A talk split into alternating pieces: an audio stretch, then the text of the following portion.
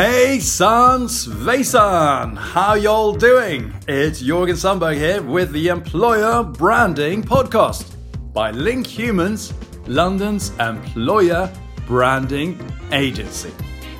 This week, EVP and employer brand. How do they work together? What's the role of research in employment brand projects? Why is it time to reset your approach to talent attraction? All shall be revealed in this week's expert interview. Let's start the show.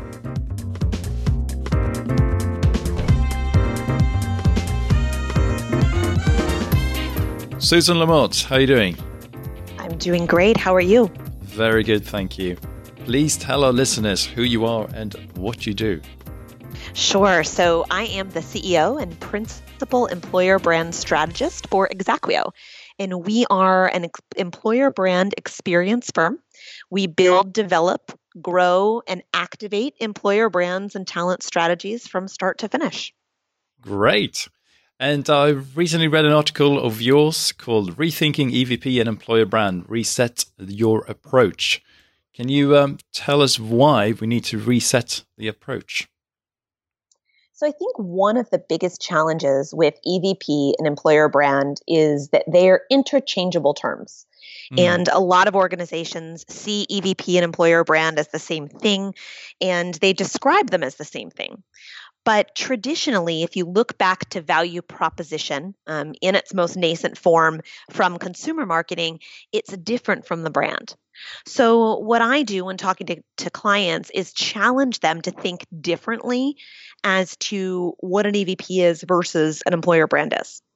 So, the way that we break it down is we believe that your EVP is the sum of all of the themes that you have to offer. Um, of your value proposition in your organization. So, if you were to ask your employees across the board what they value in their employment experience with you, your EVP is the sum of those themes. It's essentially the collection of here's what we can offer you as an employer to work here. The brand, however, is a subcategory of that. What I mean by that is you want to then look at all of those themes and determine okay, we can't sell all of these things, but here's what we should hang our hat on. And I'll give you a, a really good example that I often use. Mm. When the iPhone was developed, the engineers went to the marketing team and said, Hey, this is a cool new product. It can do these 50 things. And engineers know that. They can list all of the features and technicalities of a product. But it's the marketer's job to then turn around and look at their competitors, look at their customers, and what their goals are for sales to determine of all of those things that are cool about the product, what should they sell? You'll never see a commercial advertising 50 different things. So if we take that and we apply it to employer brand, and we think about all of the great things about working for an organization, then we look at our customers, our employees, and our candidates, and we look at the research and we look at our competitors, our competitors for talent. Then we can determine of all of these things that we offer, what do we most want to hang our hat on to differentiate ourselves and to drive our talent and business goals. So, just to clarify, I think you mentioned that a brand is a subset of the EVP. Did you mean the activity of, of branding or the whole brand itself? The whole brand itself. Your employer brand should be a subset of your EVP because you can't sell everything that's great about your value proposition.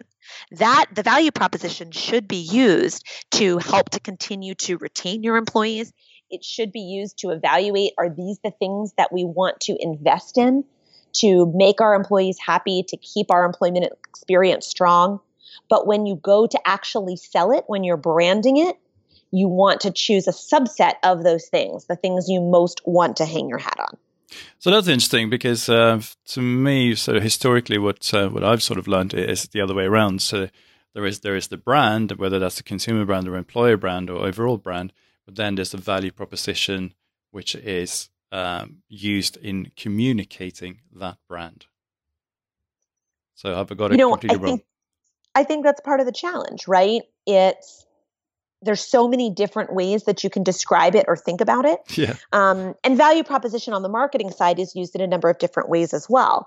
When you think about the the definition for example of a CVP or a customer value proposition it's one statement that says here's why a customer should buy your product but when you think about value proposition overall it's what you bring it's the benefits the quantified value of a particular product or service. So, what we believe a better way to describe, think about, and manage the way you market yourself as a place to work is to start first with your value proposition, understand all of the things that you have to offer, and then choose of those things what you want to market, what you want to sell, because you can't sell everything.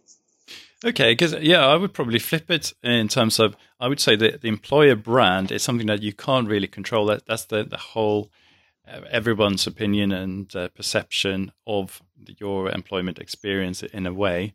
Uh, whereas the EVP is something that you can actually define, and you bring that into uh, a number of pillars, and something that you can actually then communicate. So the to, yeah, I mean, I agree that EVP and employer brand is not the same thing, but to me, the EVP is something a bit more tangible. But it sounds to you like it's it's the opposite. Well, think about it this way. If it if it was the opposite, if the brand was something you couldn't control, why would marketers spend billions of dollars every year branding and marketing their products?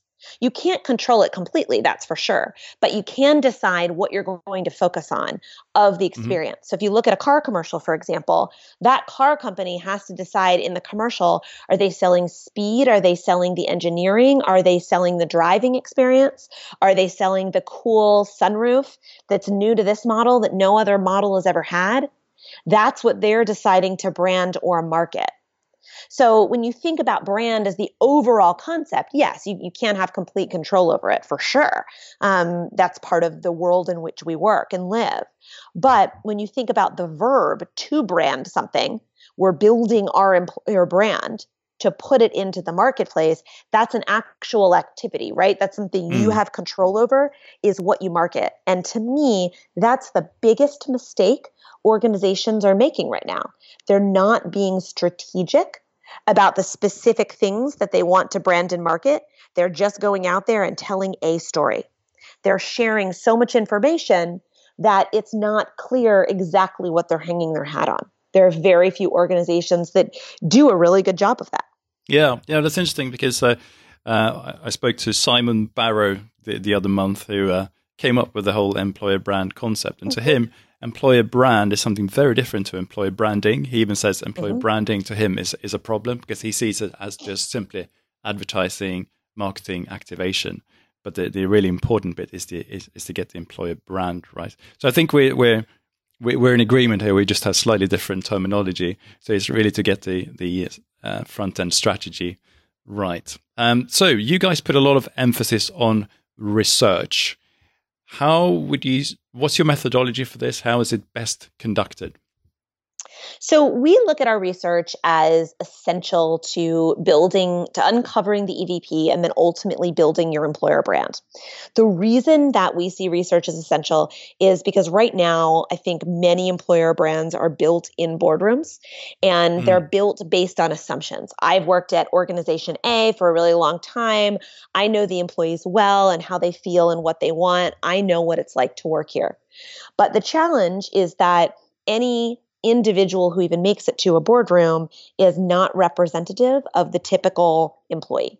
And he or she, even if they started at a front line or they started at that level, they're never truly going to understand what it's like to work there for the average employee right now. And so that's why the research is so important because it not only supports assumptions that you may have, but it also dispels those myths or assumptions that you have too.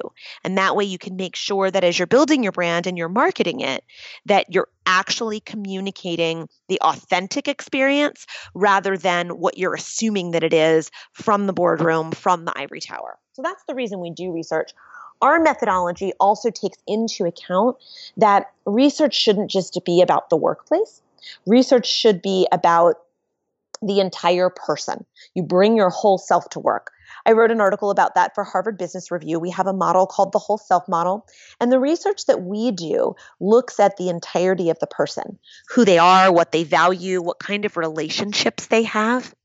and how that impacts the kind of employment experience they want, the kind of employment experience that they're successful in, and how to find people that best can be productive and engaged in your kind of environment and culture. So it's not necessarily about culture fit, but it's more about what your employment experience is really like and finding people who thrive in that culture and experience. And research is the best way to uncover it so you truly know what's happening, how people behave, and how work gets done. So you're kind of saying that you map out sort of the personas of people who would thrive in that sort of culture, in that sort of uh, experience uh, environment. Is that correct? So we don't map out personas. Um, we see personas something different. Always uh-huh. happy to talk a little bit about that. What we do is we go out to um, a representative sample of the workforce and we have our clients help us choose the right people to participate in the research. There's two things we do.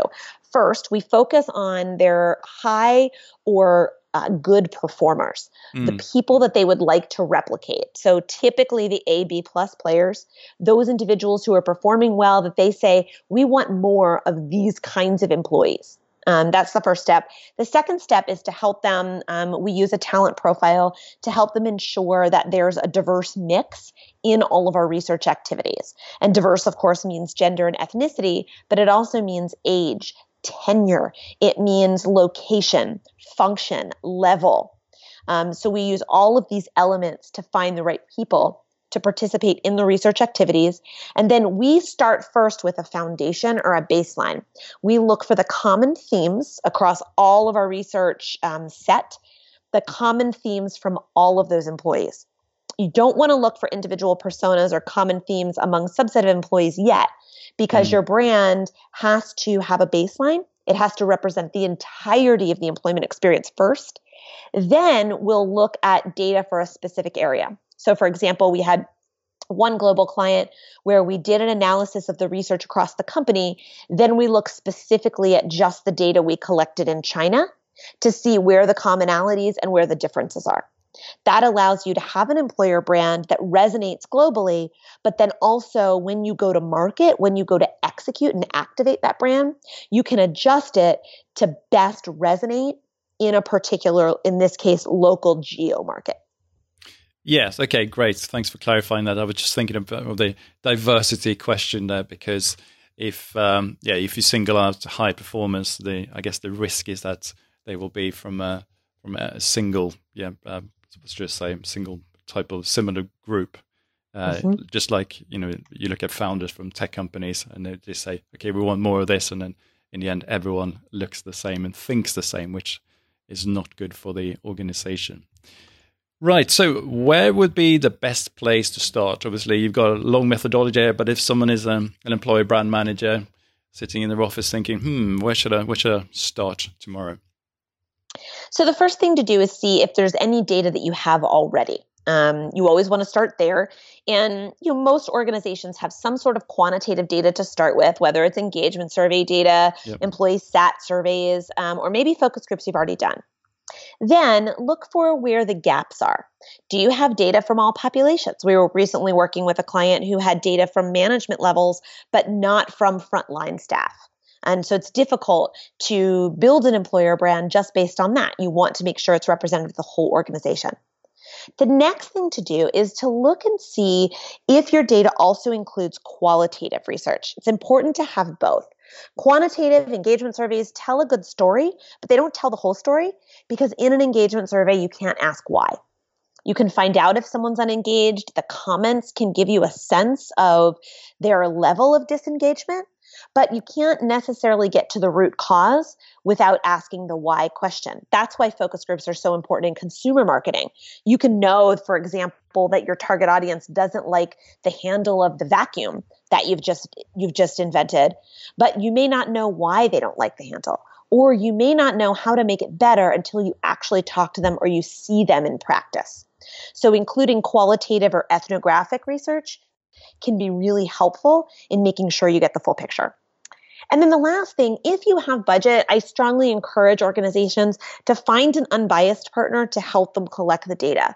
Employees are always going to be more honest. If they're asked this information offsite, so if they're not on company property, mm-hmm. they're off property, they're in a comfortable place out of the work environment. And then they're also going to be more comfortable if there's no managers, leaders, or human resources uh, employees present.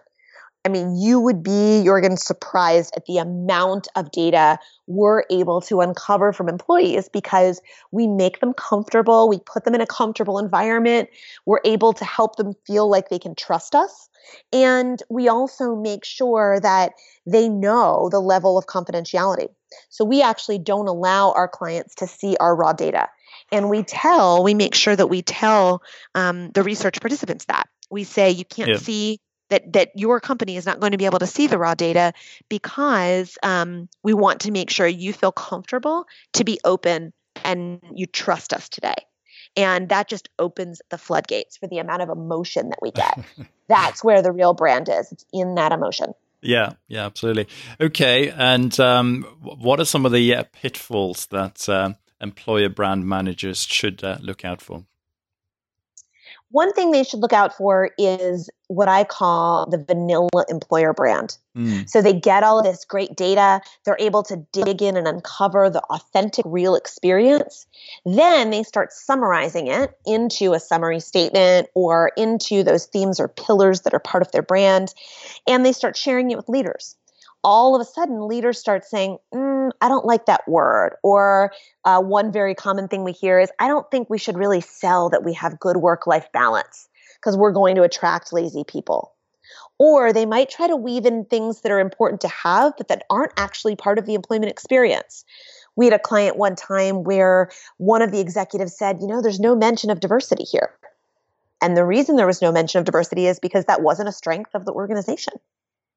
And so if you start um, kind of dumbing down the brand or making it vanilla, all of a sudden you sound like everyone else and you're not reflective of your own employment experience. And then you're becoming that. You're looking at just those vanilla terms of we want top talent, we want to be a best in class employer. Instead, be true to yourself. If there are things as an employer that you want to be and you want to be able to brand as part of the employment experience, you better make sure they exist first. And if they don't, work on elevating or evolving your culture to help those exist and focus on the reality of the employment brand experience at this point.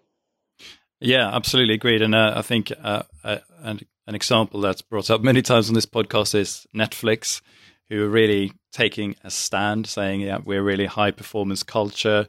We, you know, you're going to work really hard. In return, we're going to reward you well, and uh, you can have as much uh, vacation as as you like. But this is us, this is warts and all. And um, yeah, really taking a stand, which I think is really powerful. I think mm-hmm. one of one of the challenges there is that HR, by definition or by, by historical measures, is uh, you know working more towards compliance and perhaps risk averse. So I think it's. Uh, I, do you agree that it could be hard to find people working in in HR who are willing to take those risks and, and, and, and stand out? I don't necessarily think it's HR where we can't find the people. It's typically executives. Really? It's mm. yeah, it's it's typically leaders who are nervous to put the real brand out there because of the reaction they might get. A couple of years ago, you may remember there was a scathing article about Jeff Bezos and Amazon yep. and the Amazon workplace. And what Jeff Bezos did, quite frankly, was brilliant he went back out and said, Yes, this is what it's like to work at Amazon. It is hard, it is grueling. If you're looking for a nine to five job, this isn't the place. If you don't want to be challenged, if you don't like conflict, don't come here. And very few leaders are willing to embrace that authenticity or honesty for fear that they're going to drive that quote unquote top talent away. Every time someone says to me, We want to become an employer of choice, I cringe and my my question in response to that is, okay, who do you want to be an employer of choice for? Because you don't want everyone to come work for you because you're a mm. different kind of organization. It's just like when we think about our spouses or partners, you can't marry everyone. You wouldn't be a, a good match. Instead, there are certain people that you think to yourself, I'm a great match with this person. And other people that you think, you know what, that's a really nice guy, but I don't think he and I would do well if we were married. It's yeah. the same thing. It's it's all about the relationship that you have, and that's exactly what employment is. Employment is a relationship. Yeah, great. And I think Jeff Bezos is such a great example. I mean, he's the guy that came up with uh, was it your your brand is what people say when you're not in the room. That mm-hmm. plus this memo he sent out, plus the two pizza rule. I mean, he's he's got some serious contributions to uh, company culture there. Now, if we look beyond uh, Amazon and uh, Netflix, what other companies do you think are getting it right and that our listeners should be checking out? Well, I have to give a shout out to my former employer, Marriott. Um, mm-hmm. Lance Blumberg, who leads employer brand over there, has done a masterful job along with Jessica Lee, Denise Feldman, and, and some other leaders in the employer brand space um, to really evolve the Marriott career experience. They still use Find Your World as their employer brand, but what they've done, um, that becomes um, a, a, a brand line, if you will, an anchor brand line. What they've done is they've recently relaunched a new site, um, a new career site that's really focused on the journey, and they they're very clear about what it means. So in hospitality, you can go work for a really small boutique hotel. You can work for a medium sized company, or you can work for a really large hotel company like Marriott, especially with the recent acquisition of Starwood. And so, what Marriott has done from an employer brand perspective is they've messaged this idea of opportunity. So, what do you see when you go to careers.marriott.com? You see, here's to the journey. And it's very much focused. The next line you see is to making your own way. And when you think about that, you think about a brand with so many options. They have so many individual hotel brands in their portfolios. It really is about making your way and take making your choice. Another brand I'll call out is Princeton University. Um, mm. Princeton recently launched their very first employer brand, um, and you can find it at careers.princeton.edu. Princeton University is the number one ranked university in the United States. Um, they have an incredibly long, hundreds of years of tradition. And one of the things that they struggled with was how to attract talent um, to a university with such tradition, but perhaps with some stereotype with some stereotypes that are no longer true. Princeton also is based in, in Princeton, New Jersey. Um, they're in the midst of pharmaceutical country. A lot of their employee, a lot of their um, uh, talent um, competitors are big pharma companies that can offer a lot of benefits and perks that you can't get from a nonprofit educational institution. And so Princeton, um, with our help, in fact, developed the brand More Impact Than You Can Imagine. And the resulting employer brand and creative assets are focused on the marriage between old and new. So you'll see a bit of the tradition through some of the creative elements, but you'll also get a more modern, honest feel. They're very clear about what they have to offer, and they're very much focused on they the employment experience truly is about impact. If that is what is most important to you, making an impact and being a part of a mission, then Princeton is the place for you. And that's where what they have positioned or hung their hat on and done so really well. And I commend them for taking the risk to do so because um, nonprofits in particular are historically known for not only trying to sell everything rather than being really clear and saying you may not make the big dollars that you're going to make at big pharma but here you're part of a mission. You're part yeah. of a bigger community um, they use the words to make an impact bigger than oneself. And i think that's really powerful. Yeah i think you can't beat uh, you know a higher purpose with, with any any reward scheme in the world. So if, if people buy into the mission, then that's uh, you're always going to win for sure. I mean, look at like Elon Musk, for instance, and his companies. Yeah, for sure. I would say though that mission and higher purpose isn't what everybody values. So to True. me, that's the beauty of an honest employer brand. If you're someone who's just starting your career, you've got, you know, hundreds of thousands of dollars of student loans to pay off if you're based here in the US, for example, or if you um, are someone who doesn't have the ability, maybe you're a single parent and you absolutely need to make the highest wage that you can to support your, your family, then you have to deprioritize perhaps mission driven. Um, because you have to be more focused on compensation or benefits, for example. So that's why I push clients to prioritize and be really overt and commit to what they want to hang their hat on.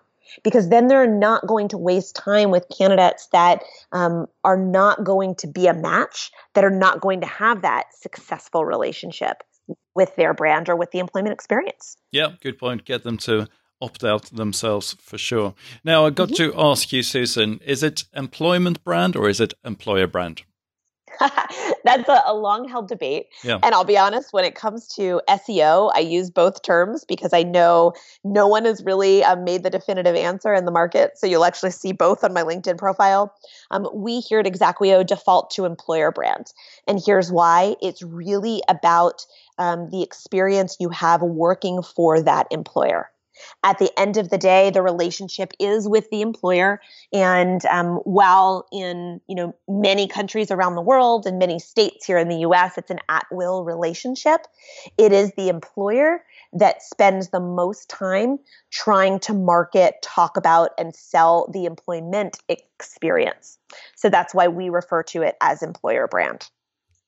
Got it. Okay. Now, employer branding. Where is it heading? Where, what's what do you think will happen in the next, let's say, three years? There's a couple trends that I see. One is a trend towards research for sure. Organizations, I think, are really starting to see the value of research and understand the value, especially of the qualitative research, supplementing the rigorous quantitative data that they already have from. Um, you know the, the systems that they have the data that they have etc um, trend number two is focusing on the idea of sources of influence. I've been talking about source of influence for quite some time um, and probably not loud enough because people are still talking about source of hire. But if we pay attention to the influences that happen along the employment journey from interest or awareness of an employment opportunity all the way through to transitioning out, we can better market and brand our opportunities I think that's the second trend that's starting to happen. And third is technology. And this trend is a little bit worrisome to me because I will say I'd be a very rich person if I had a dollar for every new technology that claims to be able to develop or change your employer brand. Mm. Um, brands aren't built on a system or a single piece of technology. Um, the world's best marketers and brand leaders will tell you that. Um, and so a lot of these technologies are really valuable and they can help you execute. They can be a channel strategy for you. They can be a tool for measurement and for helping to activate your brand, but they cannot single handedly build your brand. And so it's a trend that I think is really important, but it's also one that concerns me quite a bit. Um, and one that we talk quite a bit with our clients about because we want them to be aware of all of these technologies, but we don't want them to think that any single technology is going to save the day for them or manage their brand for them. Yeah, it's interesting. I see a lot of um, technology, especially in the recruitment marketing space, which uh, you know a lot of automation and CRM mm-hmm. slash ATS uh, uh, solutions and so on. But I think cracking employer brand itself uh, with technology, yeah, I haven't seen any anything that uh, has blown my mind away. Um, great. Final question: Where can people learn more, connect with yourself, Susan, and also tell our listeners about uh, the Facebook group that you run? Sure. So, um, always happy to talk about employer brand. I know, as you probably heard in the beginning of our conversation, I think a bit differently and look at employer brand a, a bit differently than some other really well respected leaders in the space. Um, so, always happy to have those conversations. I think that comes from me being in house for so long mm-hmm. um, and having that perspective. Um, you can find me at exaqueo.com. You can email me, susan at exaqueo.com, and I'm on Twitter at Susan LaMotte or LinkedIn, uh, Susan LaMotte as well. Um, and in part of our commitment to the community, um, our team has all been in house and we've all been in roles managing brands. And so we all want to give back to the employer brand community. So there's a couple of things that we do um, to support the community. One is the Employer Brand Forum on Facebook. Um, it's actually called the Employment Brand Forum. Um, uh-huh. I'm one of, I, I, inherited leadership of the forum. Um, Josh Schwede created it, um, and Lise Cervenka of the Muse and I co-manage it. Um, it is for pure employer brand practitioners. It's a closed community. You can search Employment Brand Forum on Facebook, and both Lise and I um, monitor the people who request to join. And if you work in employer brand, we are happy to add you. There's a couple questions you'll get asked It is a no sales zone, um, so there's no selling to anyone on the forum. It's meant to really be conversation and a place where people can go and ask questions, um, but it is absolutely a no sales zone. Yeah, so it's the Employment Branding Forum, and it's a good group, about 500 members, and they're very, very useful for sharing um, um, best practice for sure. Thank you so Absolutely. much. Thank you so much for your time, Susan. And thank you for having me. I enjoyed our conversation today. All right, I hope that was useful. Everything Susan and I discussed will, of course, be in the show notes article, which you'll be able to find at employerbrandingpodcast.com. Right, my favorite part of the show is where I give someone a little shout out on the actual podcast because they have been kind enough to share the podcast on social media. This week's shout goes out to Miriam Aguado at People Matters, your one stop shop for all things people management consulting in Madrid, Spain. So thank you very much, Miriam, for tuning in all the way from Spain. Find her on LinkedIn and, of course, on Twitter and her handle is Mira Aguado. Mira Aguado. Yeah.